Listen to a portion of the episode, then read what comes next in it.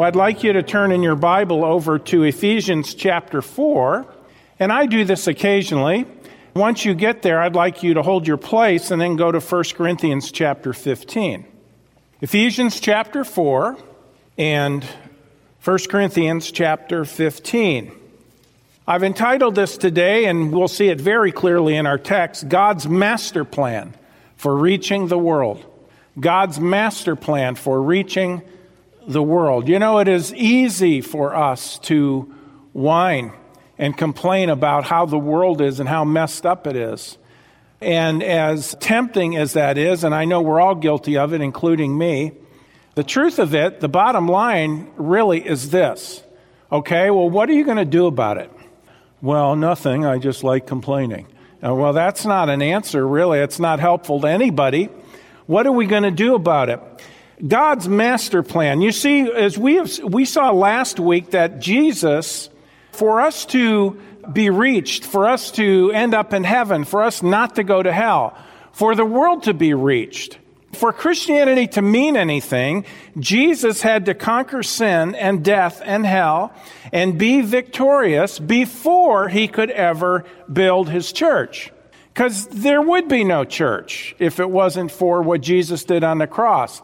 And we find that in the gospel. That's why Paul says what he does here in 1 Corinthians 15 in verse 1. Moreover, brethren, I declare unto you the gospel, the good news, which I preach unto you, which also you have received and wherein you stand. And then he gives the basic outline of the gospel in verses 3 and 4.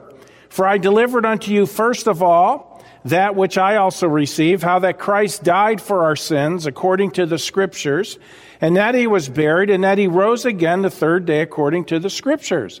This is in essence the gospel. This is the good news. God in the flesh, Jesus Christ, came into the world went to the cross, died on the cross to pay for all of our sins that we've done or ever will do wrong. He died for the sins of all mankind. He was buried. He rose from the grave three days later, proving it was sufficient, proving the Father was satisfied. Like the lady sang this morning, it is finished. That means paid in full. The payment is made. Now, all that's left for us to do is to believe God did it for us, to believe Jesus did it for us. That is salvation. And when you simply believe, God gives you everlasting life. So Jesus had to conquer sin. He did it through the gospel. And now there's the reality that He is God. He is the living Savior. Our sins are forgiven. We have eternal life. And now God tells us, okay, you have been reached with the gospel. Now what I want you to do is I want you to reach others with the gospel. And so this is what we see. He did conquer those things and is head of the church in our salvation today. And he offers the ultimate reality in the gift of eternal life. Now go with me to Ephesians chapter 4. We have enjoyed three and part of four rich chapters in the book of Ephesians talking about the details, the riches, the blessings that we have in Christ not only being reminded, but also being instructed of all the blessings that God has for us in Christ. And you know, God wants us to dwell on those things. He does want us to think about those things, but we need to understand, folks, those things are only unlocked for the one who has put his faith in Jesus Christ the Savior. Lost people have none of it. They don't have a clue. They may have religion, but they don't have Christianity, which is found in the person of Jesus Christ. And so they don't know. And so what does God do? He says, okay, those of you who have it, he's writing to a local church, remember the church at Ephesus. Those of you who have these rich truths, and no church, by the way, was given richer truths than this one. He says, now what I want you to do is I want you to take the message and I'm going to show you how this mission is to be carried out around the world. And so here it is. It is through something we call the local church. Now there is the church universal or the, the body of Christ, which means all believers all over the world, whether they go to church or not, whether they're part of a local church or not, whether they've been baptized or not. If you've trusted Christ as Savior, you're part of the body of Christ. Now, I'm talking about trusting Christ the Savior apart from works, because if you're trusting in your works, you're not saved. It's only those who've trusted Christ alone as Savior, they make up the body of Christ. But that body of Christ, Church Universal, I mean all over the world, that church, that body of Christ, God has given that body a way to be most effective in reaching the world. And it is through this thing called the local church. And it says in Ephesians 4:11 it says and he gave some apostles. And this is what God has done to the body of Christ, okay? The body of Christ. And he gave some apostles and some prophets and some evangelists and some pastors and teachers for the perfecting of the saints, equipping of the saints, for the work of the ministry, for the edifying of the body of Christ till we all come in the unity of the faith and of the knowledge of the Son of God unto a perfect man, unto the measure of the stature of the fullness of Christ, that we henceforth be no more children, tossed to and fro, and carried about with every wind of doctrine, by the sleight of men and cunning craftiness, whereby they lie in wait to deceive, but speaking the truth in love, may grow up into him in all things, which is the head, even Christ, from whom the whole body, fitly joined together and compacted by that which every joint supplieth, according to the effectual working in the measure of every part, maketh increase of the body unto the edifying of itself in love. Whew, that's a mouthful. That's a mouthful. We're going to break it down though, and you'll see how beautifully this goes together. But let me say as we open this up, Jesus is in the process of building his church. Now, it is the church universal, it's all believers all over the world, whether they are worshiping in an actual local church or not, but the local church is the will of God. The local church is the vehicle. And we see because it's the hub if I could call it that. It is the hub of training. It is the headquarters where the training takes place. And then from there, we are to go out. But I'd like you to write this down. A biblically effective church is an obedient church. A biblically effective church is an obedient church. The Lord has called each of us who are believers to fulfill our responsibility to the Lord, starting with the local church, so that we can accomplish His great work in the world. This is how God has planned it to be. Now, I know there are some people say, well, I don't like the idea of a local church. I just want to do my own thing. Friend, listen, if your thing is biblical, good for you, but can I tell you this? You are not really as God wants it to be. God wants you to be a part of a local church, okay? I realize if there's none in your area, we've got people I hear from on a regular basis, and I appreciate it, who say, I'd love to be a part of a local church. We just don't have one in our area. And I like to say, and I'll say it again, and I mean it with all my heart, what can we do to solve that problem? Listen, if you're a, a, man and a student of the Word, study the Word. Maybe God wants you to start the church in your area. Get some families together, start a church that way, a, a local church, and get it going in your area and let it develop based on the principles of the Word of God. It can be done, just a matter of doing it. Now, listen. The internet's a great way to reach people, but folks, the internet falls short of God's plan. God can use the internet. He's using the internet. He uses our church over the internet. And we are grateful and all the, the friends we've made and encouragers and supporters and the people who've been a blessing to us that we've met over the internet. I'm not saying it, it's bad. No, it's good, but it's not the main thing is what I'm saying. So what do we see? Let's break this down. Number one, we see the plan of God. We see the plan of God. The plan is simple. Now hear that. The plan is simple. You don't need to go to college to figure this out. We're going to cover it today and you'll have it down. And here it is. We see this, okay? You notice in, by the way, you notice in verse 12 it says, for the perfecting of the saints. The word perfecting means the equipping. So he gave these men, as we're going to see in just a moment, I'm going to show you a chart. He gave these men to equip the saints. Those in leadership are to equip the rest of the saints so that they, the saints, can do the work of the ministry, so that the body of Christ, the church, can be built up. That's what edify means. It means to build, to erect, so that it can be built up both in quantity and quantity. The leadership equips through teaching and preaching and practicing the Word of God. So, how does the leadership equip? Through teaching and preaching and practicing the Word of God. Let me show you how this works, okay? It's a master plan in Scripture. Look carefully at this chart that I, we have up here today. The mission of the church, this is how it's done. When Jesus set up the church, he gave apostles, prophets, evangelists, pastors, teachers, okay? Gave these five, these are gifted, gifted men to the body. Yes, there are spiritual gifts involved, but they're gifted men to the body. All right? And what are they to do? They are to work and they are to equip the saints, the perfecting of the saints. If you are saved, you're a saint. Now, where does this take place? This takes place in a local church. This is the main place it takes place in a local church.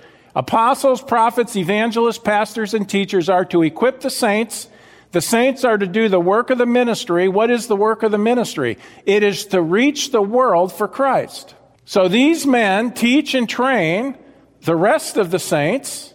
Not that they're not doing it also, of course, you lead by example, but they are to teach and train the rest of the saints to do the work of the ministry, which is world evangelism and discipleship. When you lead somebody to Christ out of the world, guess what? They now are a saint.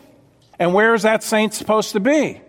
He's supposed to be in a local church. God has ordained local church. So, apostles, prophets, evangelists, pastors, teachers, to equip the saints, that's all of us, that's you. To do the work of the ministry, that's reach the world. And as you reach somebody for Christ, you not only lead them to Christ, but as much as you possibly can, now you take that person and you say, hey, you need to be a part of our church. And when they come and they start coming out, and by the way, you don't just invite them once, you keep inviting them. And once they start coming out and they sit under the Word of God, they are being equipped themselves. But equipped just to do what? Now listen, and I hope this doesn't come across as rude. But as I view and I observe Christendom today, there's a gazillion different Bibles on the market.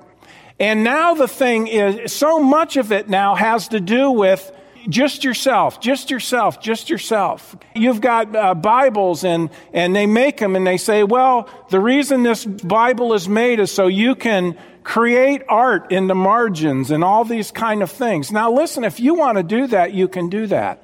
What I'm saying is this. Please, people are going to hell. This is serious. I may love feeling close to God. And listen, I know what that's like, folks, and it's a wonderful feeling. But let's remember, it's not an end in itself. For me to have the peace of God in my life, let me understand. I may want to experience the peace of God in my life, but there are people who don't have peace with God yet. Those are the lost. And I can spend all my time feeling good and feeling warm and fuzzy and feeling close and all these things. But yet there's a world going to hell. And somebody's got to tell them. I say, well, I would, but I don't know how. What? You don't know how? Keep coming. If you haven't already learned, you will learn if you keep coming. Because what are we doing? Here's where I come in. I'm equipping people to do the work of the ministry so the body of Christ can be built up. And as they get saved, they become, a, they're a saint. And now they are supposed to be here so that they can get equipped to do the work of the ministry. And when you lead a soul to Christ, then they're here and they're supposed to get equipped. Do you get the picture? We are supposed to empty the lost world. And they're supposed to become part of the body of Christ. This is God's program for reaching the world. This is how it's supposed to be all of us who are saved are supposed to be part of that. So we see the plan of God, and the plan of God is simple. He's given apostles, prophets, evangelists, pastors, teachers, okay? The apostles and prophets are off the scene now. By the way, it's interesting. You notice evangelists are mentioned there? You might say, wait a minute, I thought evangelists, all they do is go and preach the gospel. No. No, that isn't all they do. They go and preach the gospel and then they motivate and teach other people to preach the gospel. You notice their ministry is to the saints. Yes, it's to the lost, but that's a given. Guess what? Our ministry is also to the lost, right? Every Christian's ministry is to the lost. It isn't, well, they're special people, they're called evangelists. It's their job to share the gospel with people. That's not my job. Yes, it is. Yes, it is. According to the Word of God, do you notice it? God gave apostles, prophets, evangelists, pastors, and teachers to equip the saints to do the work of the ministry. That's the Great Commission. Evangelism, discipleship, to the building up, the edifying of the body of Christ. And so we are all supposed to be part of this plan. Listen, no one excluded. No one. Let me get borderline rude for a moment this morning. If I was to stop the service right now, and I was to walk and I was to get in your face, each and every one of you, I'm talking about six inches away. I won't do that, you know, COVID restrictions. But, anyways, I won't do that. And I was to get in your face and I was to say to you, What are you going to do with this? Is this going to change your life? Is your life going to change? Are you going to be more motivated after today? What about you? Are you just going to go on if you're not doing it? If, are you just going to go on? Or just say, you know what? That place makes me uncomfortable. I'm leaving to find another church. Is that the solution?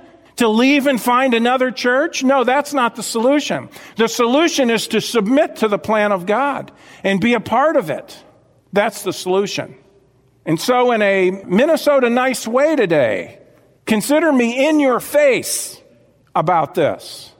See, because here's the truth, folks. People may be offended by a person who says what I just said, or they may get uncomfortable with it, but you're really not getting uncomfortable with me, you're getting uncomfortable with God. Because the, Jesus said, the word which I've given you, that will be your judge one day. How you responded to what he said. Well, I don't like that. Uh, uh, let's see, what can I do to make myself feel better? Oh, I know what I'll do. I'll pull out the L card legalism. He's being legalistic. No, I'm, I'm not being legalistic, friend. I am sharing with you the passion of Jesus Christ. When he saw the multitudes, he didn't go tinker around with colored pencils.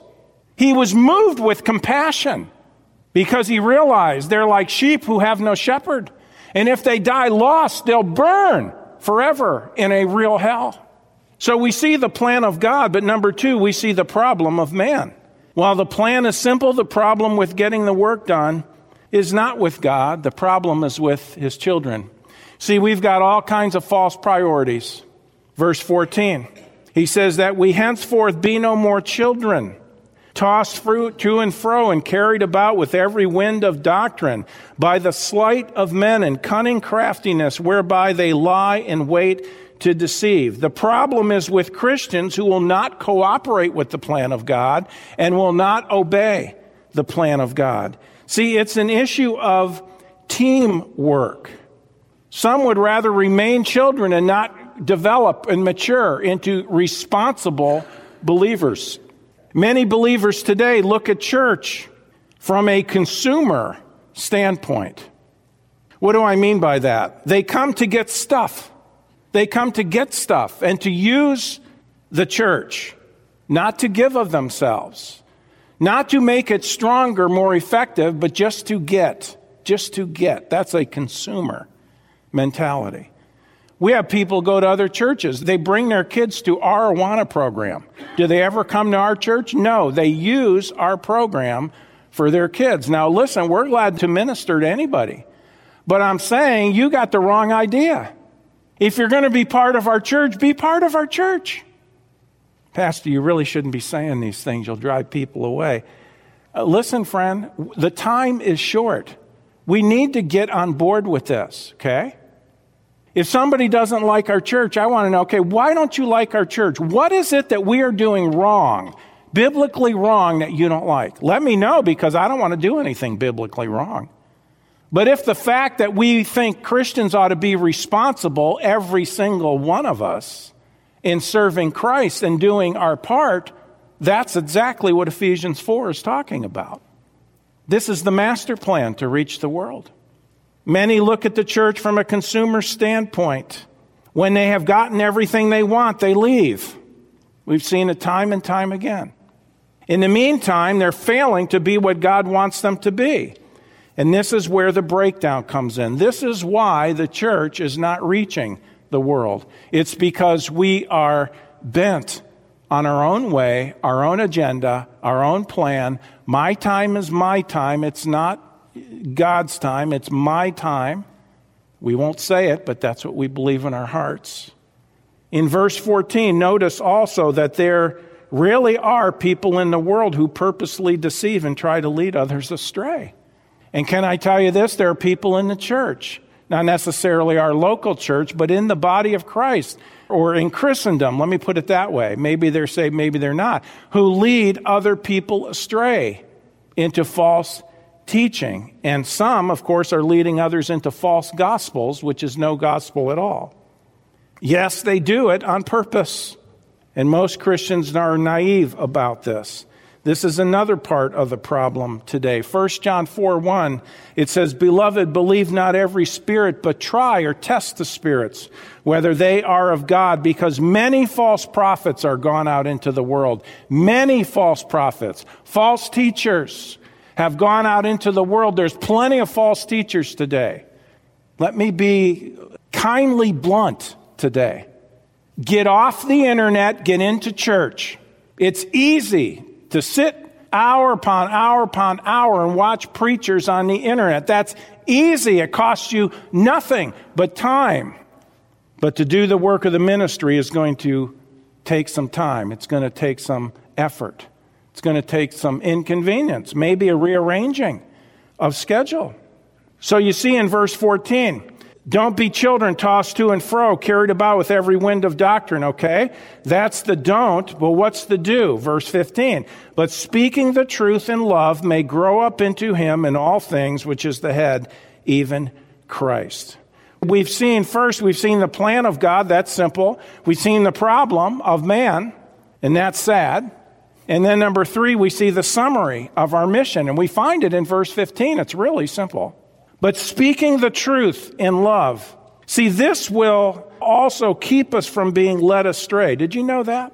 Let's break this down. Speaking the truth. These are right words. The truth, that's right words. This is the faith mentioned, by the way, in verse 5. Do you remember it talks about one faith? This is what we're to be speaking.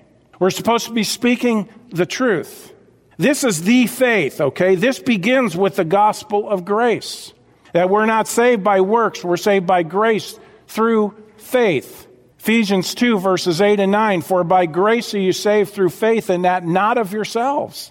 It is the gift of God, not of works, lest any man should boast. Romans 4 5. But to him that worketh not, but believeth on him that justifieth the ungodly. His faith is counted for righteousness. It's faith alone in Christ alone apart from works. Jesus said in John 6 47, Verily, verily, I say unto you, he that believeth on me hath everlasting life. Folks, this keeps our focus right and challenges us to stay on track. We need to speak the truth. Find out what the truth is and don't just have it, don't just hoard it, but speak it. Speak it. Notice also, though, we are not only to speak the truth, we're supposed to speak the truth in love. This is doing it with a right spirit. This has to do with motive and also has to do with method. We speak the truth because we care about people and know that is what they need. But we do it in a loving manner also, so as to not turn them off with a bad attitude. And by the way, when we talk about speaking the truth in love, in love does not mean syrupy. Don't you want to just trust in Jesus, bless your heart? No, no, no. We speak the truth in love. We care, but we tell them the truth. Genuinely kind, but you tell them the truth. Colossians 4 addresses this. In verse 6, it says, Let your speech be always with grace, seasoned with salt, that you may know how you ought to answer every man. Well, you haven't been very gracious today. I'm trying. I really am trying to be gracious. But, friend, you know what? There is a passion for the lost. I don't know what else to say. I don't know what else to do. We ought to be gripped by the plight of the lost. They will not be condemned when they die. They're already condemned. They need the gospel. And I mean it kindly, but there is an urgency to this. Yes, we should do it with a right attitude. You know, some people, unfortunately, there are some people who are very passionate about evangelism, but they talk to lost people like they want them to go to hell. That's not the right attitudes. You can be as clear as, as ice, but just as cold. No, we need to be kind with people. We need to understand they need to put their faith in Christ. When we speak the truth in love, what does it bring about? Look at the third thing here in this verse. It results in spiritual growth and maturity. This not only benefits us, but look at verse 16. It benefits the whole body, which leads us to our fourth point. The importance of everyone. The importance of everyone. And that includes you. I used to play sports, baseball. I played a little bit of football. One season was enough for me. But I played baseball and I love baseball. But you know, like a lot of sports, baseball is a team sports. Can I tell you this? There is a reason team sports are called team sports because it takes a team to be successful. You can't just have the best pitcher in the major leagues and think you're going to win the pennant. No, you have to have good players all the way around who have a cohesion, who, who work together in harmony, that are selfless people, that they work in such a way and they, they mesh in such a way and they blend in such a way to where they are so powerful together. That is the way we need to be as a church. Everybody is needed. The importance of everyone, and that includes you. What a fiasco it would be if a baseball team had every player but a first baseman. It would be a disaster. Hard ground balls hit the third base. The third baseman leaps 15 feet to his left, snags it, looks like a snow cone. It's half in and half out. Jumps up to his knees, throws it to first, and there's no one there. And the ball just keeps going to the fence. And that runner just goes around and around. Okay? Uh, listen. I'd say, well, that's kind of silly. Is it really? It's not silly at all. Local churches have holes that need to be filled. And if within the local church, even specific areas get filled, they only get filled not for the purpose of saying, okay, we've got all positions filled. No, it's to to get equipped to do the work of the ministry to the edifying of the body of Christ. The ministry is evangelism and discipleship. God wants all of us to be sharing the gospel. The importance of everyone, and that includes you. Look down to Ephesians 4, verse 16. It says, For whom the whole body, fitly joined together and compacted by that which every joint supplies. Notice the language here. You underline it. The whole body, Every joint supplies according to the effectual working or effective working in the measure of every part. Look at it again. The whole body, every joint supplies, every part. Only when all of them are working effectively, it says, maketh increase of the body unto the edifying, the building up of itself in love. Notice here these three aspects. Every joint is to supply everybody. What does that mean? Every joint means every joint? I say, well, I'm not, I don't think I can teach. There's plenty you can do. No spectators. I've had people say, well, you know what? I'm not very good at that. Okay. Let me ask you this Can you share the gospel? Well, I don't think, no, you can. God says you can. Well, it scares me. I get that. I totally get that. By the way, did you know Paul was scared at times to share the gospel? Paul. What is courage? It's fear that says it's prayers and goes ahead anyway. Everybody can witness, everybody can give, everybody can encourage, everybody can volunteer for responsibilities, and everybody can be here. Let me tell you something. If we fulfill, if every one of us fulfills just those things, our church would be more dynamic than it's ever been. But its people don't take it seriously. And that's where the problem comes in. Now, again, I may not be talking to you this morning on this. Maybe you're saying, you know what? I'm both feet in. I've been both feet in. Praise God. Thank God for you, by the way. But, folks, if you're not plugged in the way you ought to be, please get plugged in. We want to be the most effective that we possibly can be. It's not about numbers, it's about souls. One great Bible teacher of the past, he's with the Lord now, he said this, and I love it Do not be content to come to the meetings and just be a spiritual sponge. Fill up and then let the Lord do some squeezing. Give it out to somebody else, and then you will carry out the true principle of New Testament ministry. Unquote. Boy, that's powerful. Come, fill up, but then let the Lord use you and let him do some squeezing to other people. You can be effective. So we see every joint is to supply. Secondly, every part is to work effectively. This means you, and that means me. And what is the result of us being what we ought to be as believers? The result is the increase of the body in quantity and quality. Invariably, the more people get, get reached, the more potential there will be that they will keep coming and they will learn and they will grow and then they will become a part and be effective. Not only that, but more people won to Christ is more people. That's quantity. But see, God's not just interested in quantity, He's interested in quality too. Because as we grow spiritually and we become what God wants us to be, we will be more effective for the long run. And that's what He wants. Let me close with just some thoughts here today. When a lost person dies, they'll spend forever in hell. We have the message they need to believe to escape hell and live forever in heaven. We have the message. If you're saved, you have the message. Let me say it again. If they die, they're lost forever and they'll spend forever in conscious torment. We have the message that will keep them out. But they can't believe it if they never understand it. That's where we come in. How am I making a difference in all of this? That's a question I ought to ask myself.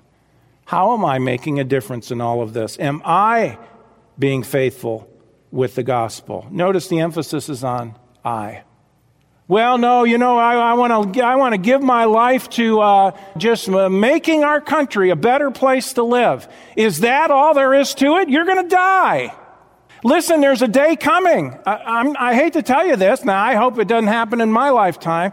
Prophetically, there's a day coming when the United States of America will cease to exist as we know it. It's coming. Did you know that? It's coming. I think we will fold once the tribulation period comes. We will fold as a nation. All the Christians will be taken out, the Christian influence will be gone, and the wicked, evil, Marxist, satanic element is going to completely take over this country. I would much rather invest in leading people to Christ who will be saved forever and escape hell for all eternity. We all are going to give our lives to something. Let's give it to that which is most important. When everyone does what they are supposed to do, souls will be won to Christ. Not only that, but there will be personal spiritual growth, there will be blessing, there will be joy, there will be harmony, there will be love, there will be reality, and we as a church can end up, to the best of our ability, end up fulfilling the Great Commission. That's what we're supposed to be doing. Let's say somebody came up with a cure for cancer. One pill, one pill. And it didn't matter what cancer it was, didn't matter, it would take care of every single cancer. And they said, Here are the pills. Anybody with cancer, this will completely cure them. They'll never have cancer again. Or you know somebody dying from cancer. Here are the pills. All they need is one pill. wouldn't we do our very best on getting those pills to those people? Matter of fact, wouldn't you just, hey, maybe you have cancer. Here, take one anyway, just in case. You need this? Really, everybody needs it because you never know, right? Wouldn't that be great? And it's free? Well, we don't have a pill, but we have the gospel. We've got the plan of salvation. And guess what? It is free. Everyone needs it. And it gives everyone who believes everlasting life.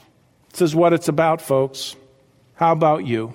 How about me? God has a master plan. How am I doing in being a part of his master plan in reaching the world? Well, I, I, I, do my one I do my one thing. You know what? Praise God. Praise God for one thing. But you know what our one thing ought to be is my life. I live my life for Christ. That should be it. And we can all do something, and really we can all do more. Let's give our lives to this. One last verse, John chapter 3 and verse 36. It says, He that believeth on the Son hath everlasting life. You put your faith in Jesus Christ as your Savior. You believe He died for your sins and rose from the grave as the payment for your sin. He that believeth on the Son hath everlasting life. He that believeth not the Son of God shall not see life, but the wrath of God abideth, right now, abideth on him. If this is us and this is our sin, can't go to heaven with sin. You can't go to heaven. If you die with it, you'll be lost forever in hell. Jesus came because he loves us so much. He came, God in the flesh, took that sin upon himself, and he made the payment so we don't have to make the payment. And he died and he rose from the grave. And he says, if you believe in him that he did that for you, when you believe in him that he did that for you, his payment is good on your account. He gives you everlasting life. He promises you'll never be lost again. You're saved forever. You have everlasting life. Isn't that a wonderful message? Are we sharing it? Or are we letting life go by? Well, friends, that concludes this edition of Voice of Assurance. Thanks so much for listening, and would you share this ministry with a friend? To contact us or learn more about our ministry, please visit www.northlandchurch.com. Your prayers and support for this ministry are greatly appreciated. Thank you so much, and God bless you.